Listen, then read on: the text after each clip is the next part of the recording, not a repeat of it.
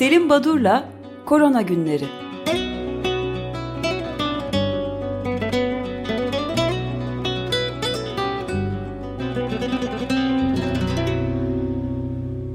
Günaydın Selim Badur, merhabalar.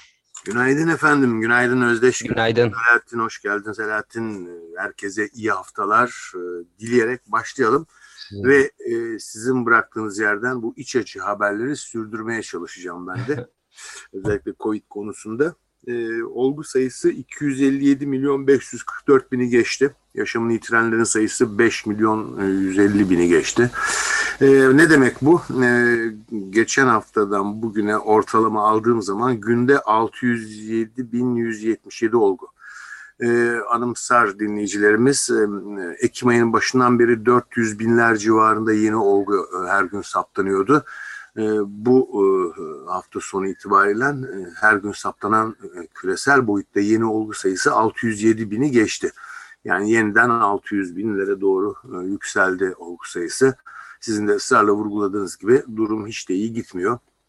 Biz geçen haftaki programda da ele almıştık. Dünya Sağlık Örgütü'nün özellikle Avrupa bölgesi için endişesini ve 500 bin kadar ölümün olabileceğini e, buraya doğru gidiyor yani. Dünya Sağlık Örgütü bana kalırsa başından beri öngörülerinde hep farklı çıktı. E, yani iki buçuk ay gibi bir süre içinde evet, evet. yüz binlerce daha ölüm olacağını söylüyor. Yani inanmakta güçlük çekiyor insan ya. Yani. Evet yani Şimdi ülkelere şöyle bir ülkeler turu atacağız e, ama e, alınan önlemler ya da olup bitenler e, buraya doğru yani süratle gidildiğini de göstermekte. Ama bomba haberimi hemen söyleyeceğim tutamayacağım. Çeşitli ülkeler farklı kesimlere aşı uygulamada değişik yaklaşımlar içindeler. örneğin önce Fransa yaptı bunu. Şimdiki Almanya ve Belçika sağlık çalışanlarının zorunlu Covid-19 aşılaması e, e, kararını almıştı. Ama bomba haber nedir? Avusturya'dan geldi. Avusturya Şubat 2022'den itibaren 18 yaş üzeri bütün erişkinlerin aşılamasını zorunlu hale getiriyor. Zorunlu. İlk defa oluyor değil mi bu? İlk defa oluyor ve ülkede hani çok ciddi tartışmalar oluyor ama e, yani e, hani çok da haksız değiller bu kararı almadı çünkü işler iyi gitmiyor. Dünyada küresel boyutta 7.7 milyar doz aşı kullanılmış ama hala e, gelişmekte olan ülkelerin ancak yüzde beşi aşılanmış. Yani bu e, hani söylemekten utanıyor insan e, bu adaletsizliği. E, Türkiye'de tam aşılı sayısı oranı yüzde 58.8 yaklaşık 50 milyon kişi tam aşılı. Tam aşılı deyince iki doz aşısını olmuşların sayısı.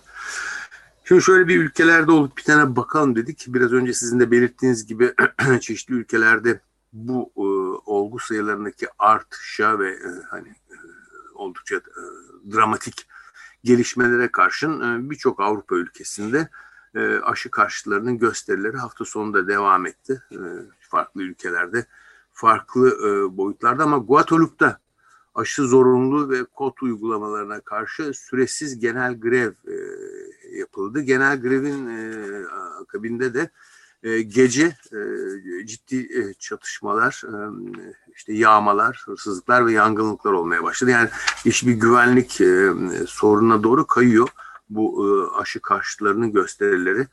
Hollanda'da da öyle olmuş yanılmıyorsam. Evet. Polis ateş açmış filan evet, yani. Belçika ve Hollanda'da da Hollanda'da da iki gece polis ile çatışma olmuş. Yani bu garip bir yere doğru gidiyor. Şimdi İngiltere e, üçüncü dozu 40 yaş üzerindekilere uygulayacak. Bu kararı Fransa'da aldı. E, İngiltere'de 143 bin kadar yaşamını yitiren kişi var. Şimdiye dek 12.6 milyon insan üçüncü doz aşı olmuşlar. 50 yaş üzerindekilere ve sağlık çalışanlarına zorunlu aşı yapıyordu. Şimdi bunu 40 yaşa çekti. Ee, Mısır'a bakıyoruz biraz hani farklı ülkelere, coğrafyalara geçelim. Mısır'da aşısız ya da PCR testi e, belgesi olmayanlar artık e, devlet dairelerine giremeyecekler. Öğrenciler de üniversiteye giremeyecekmiş.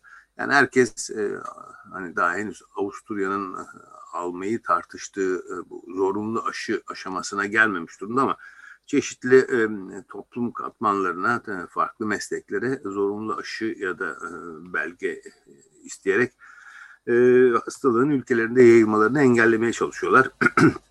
Litvanya'da aşılanmayanlar işten çıkartılabilecek böyle bir karar aldı e, hükümetleri. Ama bu karar üzerine örneğin Riga'da e, işte e, alışveriş merkezlerine aşısızlar giremeyecek denmişmiş. E, insanlar aşılanacağına alışveriş merkezlerindeki müşteriler yüzde elli azalmış yani. E, alışveriş bile etmekten imtina ediyorlar aşı olmak için. Fransa e, dördüncü dalgayı aşıp beşinci dalgayı yaşamaya başladığını açıkladı. Özellikle yoğun bakıma girenlere ait bir statistik. E, aşılılar 1 milyonda 3.2, aşısızlarda 1 milyonda 28.9 yani 20 mislinden fazla bir risk var yoğun bakıma düşme açısından aşılı aşısız arasında. Ee, İsrail e, aşılama yaşını e, 12'nin üzerindeki grubu aşılıyordu. 5 yaşa çekti. 5-11 yaş e, aşılama kararı aldı. Ee, Yunanistan'da restoran sahiplerinin protestosu söz konusuydu. Ee, hani diğer aşı karşılarının değil 24 saat greve gittiler ve restoranları kapattılar e, kurallara uymayan ya da işte e, hani herhangi bir denetim yapmadan belgeyi kontrol yapmadan e, müşterileri kabul eden işletmelere verilen cezayı protesto ediyorlar. E, aşısızlar bu ülkede 22 Kasım sonrasında müze ya da spor salonu gibi bazı kalabalık bulunan ortamlara e, bir belge falan e, göster aranmaksızın hani belge gösterip girebiliyorlardı PCR testi. Bu da kalkıyor. Yavaş yavaş bu aşısız olanlara işte PCR testi sonucunu gösterirsiniz gibi e, yaklaşımlardan vazgeçiyor insanlar.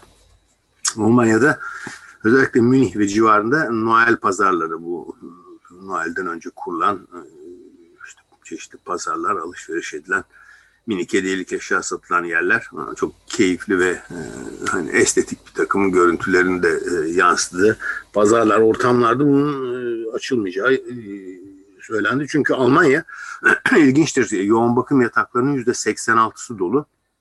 100 binde biliyorsunuz yüzün altına inmesi lazım olgu sayısının işler hani biraz düzeliyor demek için 100 binde 303 Almanya'da oldukça yüksek. İsviçre referanduma gidiyor 28 Kasım'da. Sadece aşısızlara kapanma e, uygulamasını yapalım mı yapmayalım mı diye. E, özellikle e, hasta sayısının her 5 günde bir ikiye katlanabilmesinden korkuyormuş İsviçreli yetkililer. Son e, iki haftada çünkü e, 100 binde 471 olgu çıkmış. E, iki haftada çok yoğun İsviçre'deki artış. E, çeşitli e, Avrupa ülkeleri işte bu kısıtlamaları e, gündeme getiriyor dedim. Belçika örneğin e, Covid Safe Ticket diye bir şey uyguluyor. Ve 16 yaşındaki e, üzerindekiler bu ticketları göstermeden, vermeden e, herhangi bir alana giremeyecekler. E, gerçekten de Avrupa genelinde o sayıların artışı çok hızla devam etmekte. 1-7 Kasım yani Kasım ayının ilk haftasında dünyadaki olguların yüzde 60'tan fazlası Avrupa'dan. Ölümlerinde yüzde 55'i. Yani şimdi bu Avrupa'daki bu artışı açıklamak çok kolay değil. E, peki Avrupa'da böyleyken durum örneğin Rusya'da, Hindistan'da, Brezilya'da, Afrika'da ne oluyor? Hani oradaki bildirim yetersizliği nedeniyle Avrupa ön plana çıkıyor gibi geliyor. E, yoksa e, başka türlü izah etmek mümkün değil. E, örneğin Çek Cumhuriyeti, Çekya'da rekor 20, günde 22.479 olgu saptandı. Bundan önce 17 bin olguyla e, geçen sene e, kış aylarında görülmüştü.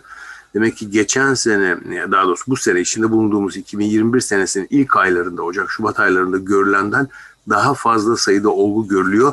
Bu kadar fazla yani e, milyarları 7.7 milyar doz aşı kullanılmasına rağmen bu konuya birazdan değineceğim. E, ben de bir, bir ufak ilavede bulunayım izninizle. Şeyin e, e, sınır tanımayan doktorların sözcülerinden Shaili Gupta şey demiş yani geri döndü virüs ve Avrupa'da büyük bir güçle geri döndü ve feci dalgaların da Afrika ve Asya'da da Avrupa dışında görülmesi bekleniyor ve zengin uluslar, varlıklı e, ülkeler şunu anlamak zorundadırlar. Herkes e, her yerde aşılanmadıkça bu durum değişmeyecektir diye vahim bir uyarıda da bulunmuş. E, tabii yani bildirim yetersizliği, te test yetersizliği her zaman hani Türkiye'de diyelim e, günde 25 bin, 30 bin yeni olgu çıkıyor deniyor. Nasıl saptanıyor bunlar? İşte yaptığınız 250 bin testin içinde 20 bin, 25 bin, 30 bin pozitif buluyorsunuz. Test sayısını 10 misli arttırırsanız olgu sayısı da 10 misli artacaktır pozitif bulduğunuz. Yani evet. bu virüs toplumda var ve gerçek sayıyı e, öngörmek pek o kadar kolay değil. E, şimdi biraz bu sayısal değerler ve ülkelerde olup bitenleri bir kenara bırakıp e, çalışmalarda neler var? E, örneğin Fransa'da yeni bir varyant ortaya çıktı. B1X ya da B1640 deniyor. Britanya bölgesinde 24 kişi enfekte oldu. Bunlar da saptanıldı. Bunların 18'i çocuk. E, bu varyantların ortaya çıkması, e, ortaya çıkan varyantların e, aşıdan kaçıp ya da aşının bu varyantlara, yeni saptanan varyantlara etkili olup olmaması e, üzerine durulması, yakından takip edilmesi gereken önemli bir konu. Dünya Sağlık Örgütü sizin belirttiğiniz Avrupa bölgesine ait açıklamaların dışında hepimiz yorulduk ama önümüzde de kış ayları var. Tek iyi taraf nasıl mücadele edeceğimizi biliyoruz ve aşı kadar önemli bir nokta maske, sosyal mesafe. Sizin hep vurguladığınız hijyen, el yıkama ama bunlara bir dördüncüyü belki eklemek lazım. Özellikle kış aylarında daha çok kapalı ortamda bulunulacağı için bu ortamların havalandırılması. Evet. E, bu çok önemli bir e, durum olarak karşımızda. Şimdi e, bu 5 milyon küsur insan yaşamını yitirdi deniyor. Bir takım matematik modeller yapılıyor. Tabii bunlar çok kuramsal, e, çok e, teorik e, bir takım yaklaşımlar ama bunların hepsi de bilimsel çalışmalar. Enstitü Pasteur'den çok iyi bir epidemiyologtur Arno Fontane ve arkadaşların bir raporu çıktı. Daha sonra bu sanıyorum da Economist dergisinde de yayınlandı. Gerçek sayı yani yaşamını yitirenlerin sayısı 17 milyondur aslında diyorlar. E, yani var olan sayıları üçlerini çarpmak lazım. Hastalanan ya da yaşamını yitirenlerin sayısını. Bu da işin hani bir başka boyutu. Ee, e, yeni salgının merkezi e, haline gelen Avrupa ülkelerinde yaşananlar e, gerekli önlemlerin derslerin çıkartılmasını, yani önlemlerin alınmasını ve derslerin çıkartılmasını e, gerektiriyor deyip bir rapor yayınlandı. O raporda da biraz önce değindiğimiz kış aylarında havalandırmaya dikkat çekilmekte. Demek ki bu kış ayları gelince işte okullarda sınıfların, pencerelerin, kapılarının açılması, ay çocuklarımız soğuktan hastalanır mı diye endişe ediyordu veliler ama özellikle bu havalandırma bir şekilde halledilmeli e, havalandırma konusunun altında vurgulanmalı, önemi e, vurgulanmalı. Ders saatlerinin de kısaltılması evet. öneriliyor değil mi? Efendim? Belki de çocuklar sınıftayken değil, e, hani e, onları çıkartıp e, sınıf havalandırılmalı falan bir takım çözümler bulunmalı. Yani buradan bir sihirli formül yok ama herkes kendine göre bir e, çözüm yolu bulacak gibi gidiyor. Şimdi bir iki tane önemli çalışma var. Bunlardan bir tanesi ağız diş sağlığı ile ilgili kirli ağız denilen diş hekimleri tarafından yani e, ağız hijyenine çok dikkat edilmeyen, e, etmeyen bireylerdeki ağız boşluğundaki ortam ve işte diş, ağız diş sağlığına dikkat edenler kıyaslandığında özellikle e, e, kirli ağız yine tırnak içinde söylüyorum bunu hani ağız hijyenine e, özen göstermeyen bireylerde bakterilerin sayısı arttığı için bu bakterilerin salgıladığı enzimlerin miktarı arttığı için bunlar virüse e, ortam e, virüsün çoğalmasına e, zemin hazırlıyorlarmış. Bu nedenle ağız diş sağlığının e, önemi e, vurgulayan bir takım raporlar yayınlanmaya başladı. Yayınlanmaya başladı. Bu da önemli bir e, nokta. Bir diğer çalışma aspirin işe yaramıyor. Çünkü e, özellikle Lancet'te e, Recovery Collaborative Group diye bir çalışma grubunun oluşturduğu e, çalışma gerçekleştirdiği ve Lancet'te yayınladığı çalışmada bu antitrombotik yani pıhtıyı çözücü e, kan sulandırıcı özelliği nedeniyle hep bilinen aspirinin e, COVID-19 tedavisinde de yeri olduğunu savunanlar ve bunu uygulayanlar vardı. Bunun bir işe yaramadı, mortalite etkisinde olmadı saptandı. E, bu arada e, yenilik olarak Nottingham Üniversitesi'nden bitki özlü bir ilaç e, El Belta gibi arkadaşları yayınladılar. Tapsigargin ismini verilen e, yan etkisi olmayan bir bitkiden elde edilen maddenin Tapsigargin isminde. E, bunun antiviral özelliği özellikle COVID tedavisinde kullanılabileceği e, dile getirildi. Hayvan deneyleri olumlu sonuç vermiş. Şimdi herhalde e, çalışacaklar. Ee, bir başka çalışma e, British Medical Journal'da yayınlandı. Nazrul İslam ve arkadaşları 2022'de bu hep e, dönem dönem bu tip çalışmalar yayınlanıyor. Biz de programımızda bunu e, dile getiriyorduk. 2020'de ortalama yaşam yılı tüm ülkelerde düşmüştü ve istisna olarak sadece 3 ülke var. Yeni Zelanda, Norveç ve Tayvan. En fazla ortalama yaşam süresinin düştüğü ülkeler ise Rusya, Amerika Birleşik Devletleri, Bulgaristan, Şili, Litvanya ve İspanya. Toplam 31 ülkede hani yanlış mı okuyorum diye ısrarla baktım. 222 milyon yaşam yılı yitirilmiş. Ee, bu çok ciddi bir oran. Ee, daha sonra belki ayrıntısını bu yayının üzerinden gitmekte yarar var. Evet yani ben şeyi de ekleyeyim biraz önce tamamlamamışım şeyi Charlie Gupta'nın sınır tanımayan doktorların e, kampanyasını yürüten kişi e, ülkelerin e, bu şey testleri, ilaçları ve aşıları istiflemeden kesinlikle vazgeçmesi ve büyük ilaç firmalarının da teknolojiyi istiflemekten ve başkalarıyla paylaşmaktan kaçınmalarının durması lazım. Yoksa bunu durdurmamız çok zor demiş. Tabii yani geçen programda da değindik bir Afrika için acı ama gerçek. Siz hatta hayret ettiniz buna. Enjektör sorunu var. Yani bu, evet. bu hafta yeniden e, vurgulandı bu enjektör sorunu. Bir garip bir durum yani. Enjektör eksikliği nedeniyle 2.2 milyar enjektöre ihtiyaç var. E, öyle ki e, kullanılan enjektör bir daha kullanılmasın. Çünkü bu yapılıyor enjektörsüzlükten ya da enjektör yetersizliğinden e, kullanılan e, araç gereçler hani yıkanıp tekrar e, kullanılmaya çalışıyor. Buradan bir sürü e, hastalığın bulaşması, işte kirliliğin e, e, gündeme gelmesi söz konusu. O nedenle bir kez kullanıldığı zaman artık kullanılamayacak hale gelen o şekilde ayarlanmış, kitlenen bir takım enjektörlerden lazım. E, bakıyorsunuz e, çok, çok yani garip bir durum var. E, bu kadar 2.2 milyar enjektör üreticileri özellikle Hindistan ve Çin e, bunlar farklı nedenlerle e, yetiştiremiyorlar ya da e, hazırlayamıyorlar. Kendi ülkelerine stokluyorlar bu ülkeleri. E, tabii e, bu aşı konusunda hani gelişmiş ülkeler aşıyı kendilerinde tutuyorlar. Tabii ki dünya sınırsız doktorların e, MSF'in raporu çok önemli.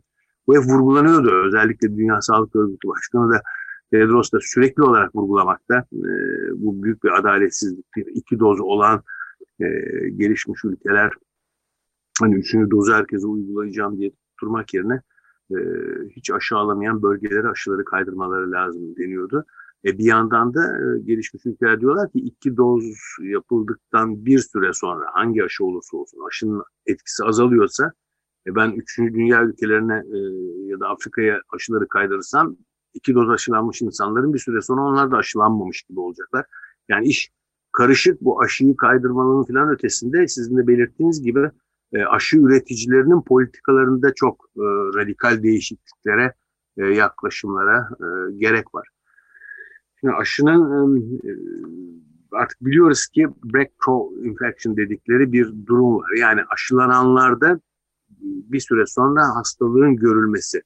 Ee, bu durumun üzerinde e, durmaya başlandı. Zaman içinde hangi aşı olursa olsun etkisinin aşının azaldığı biliniyor. Onun için üçüncü doz gündeme geliyor. Üçüncü dozu yaparsanız siz gelişmiş ülkelere, gelişmekte olan ülkelere aşı göndermiyorsunuz.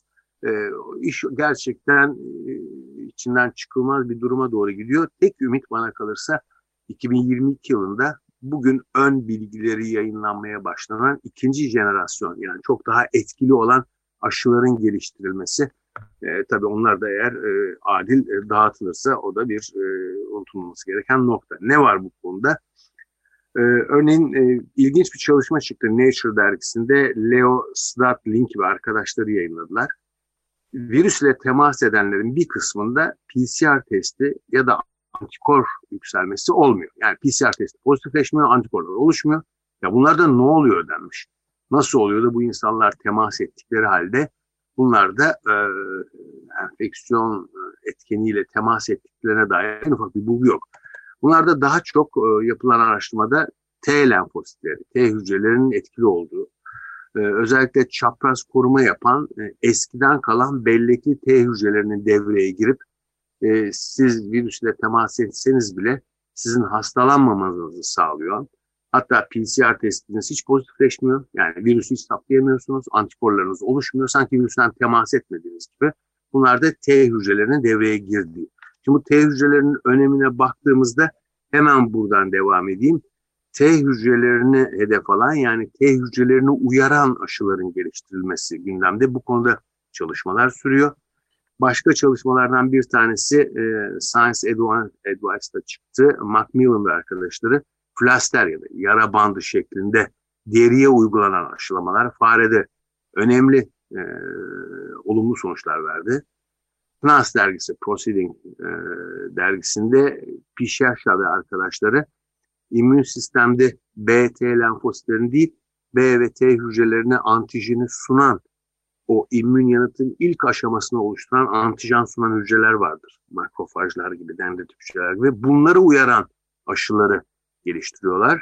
Ya da e, BioRx'de henüz denetimden geçmemiş bir çalışma. Rapaport ve arkadaşları. Bunlar da mRNA aşısının SEM adı verilen yeni bir uygulamasını. Kısacası mRNA'yı veriyordunuz şu andaki BioNTech Pfizer aşısında.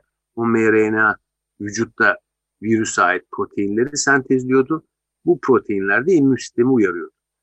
Bu yeni teknolojide mRNA'yı veriyorsunuz ama teknolojinin getirisi önce bu mRNA çoğalıyor. Vücutta bu mRNA çoğaldığı zaman o zaman daha fazla protein sentezi sonuçta daha fazla immün sistem uyarısı oluyor. Biraz ayrıntı gibi görünse de tüm bu saydıklarım aslında bu ikinci jenerasyon aşı dediğimiz daha sorunsuz, daha güçlü, daha kalıcı, belki üçüncü dozu gerektirmeyecek yeni aşı stratejilerinin, yeni aşı arayışlarının çok ciddi bir şekilde sürdüğünün göstergeleri. Siz daha önce de değinmiştiniz hani e, biz hep Covid'de odaklandık ama bir e, hani kötü haber değil de bir farklı haber diğer enfeksiyon hastalıkları özellikle Kamerun ve Gana'da sarı Togo ve Nijerya'da kolera salgınları var.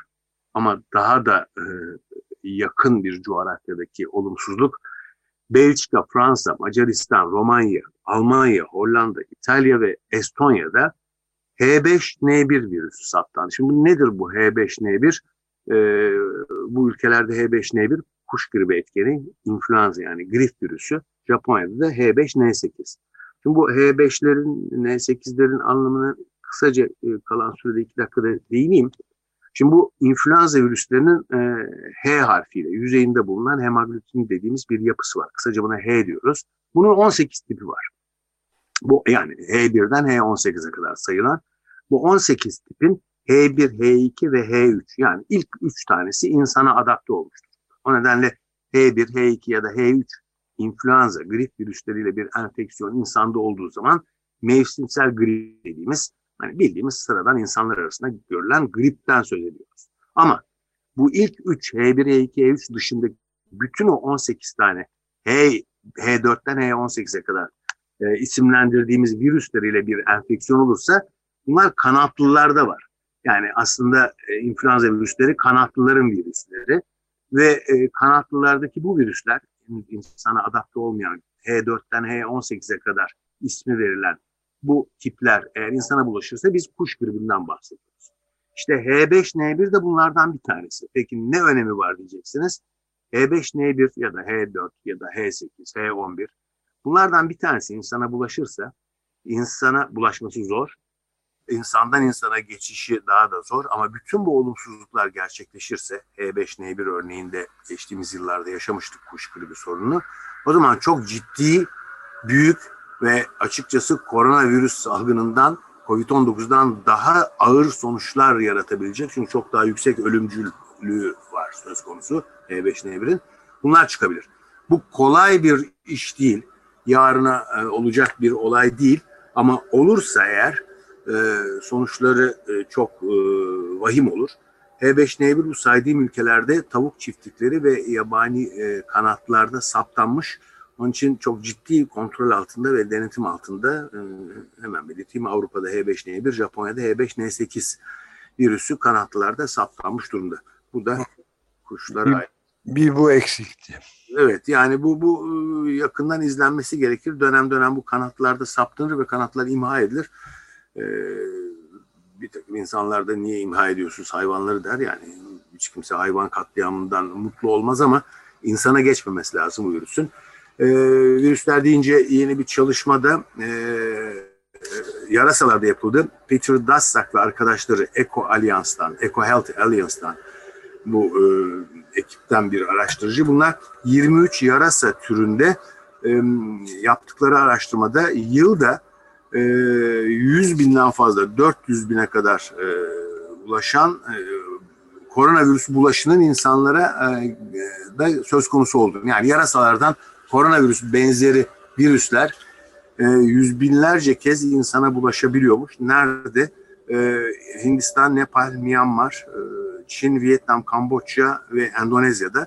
Ama bunların bir kısmı ağır hastalık oluşturmuyor, bir kısmı oluşturuyor. Sonuçta e, bu durum e, hani dikkat edilmesi gereken bir durum. Belki şimdi e, önemli değil şu anda bu bulaşların sonuçları ama çok daha önemli olabilir. E, son bir bilgide e, Amerika Birleşik Devletleri'nden Anita Slomski ve arkadaşları yayınladılar. JAMA dergisinde, American Medical Association dergisi. E, ebeveynlerinden biri e, Covid'den yaşamını yitiren, e, diğeri de e, hastalandığı için hastaneye yatan e, çocuklardaki e, ruhsal durum e, sayıyı e, işte azaltılacak gibi değil. 142.637 e, çocuk e, Nisan, e, Haziran aylarında arasında e, bu tip ebeveynlerinden birini kaybetmiş. Dünyada da yapılan e, ve Lancet'te yayınlanan bir modele göre 1.1 milyon çocuk e, en az e, ebeveynlerinden birinin e, kaybetmiş COVID nedeniyle.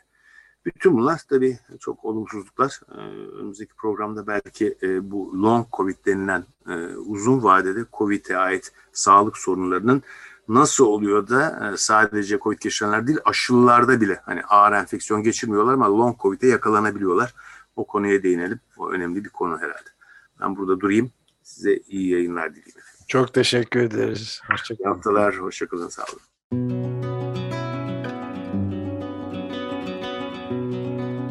Selim Badur'la Korona Günleri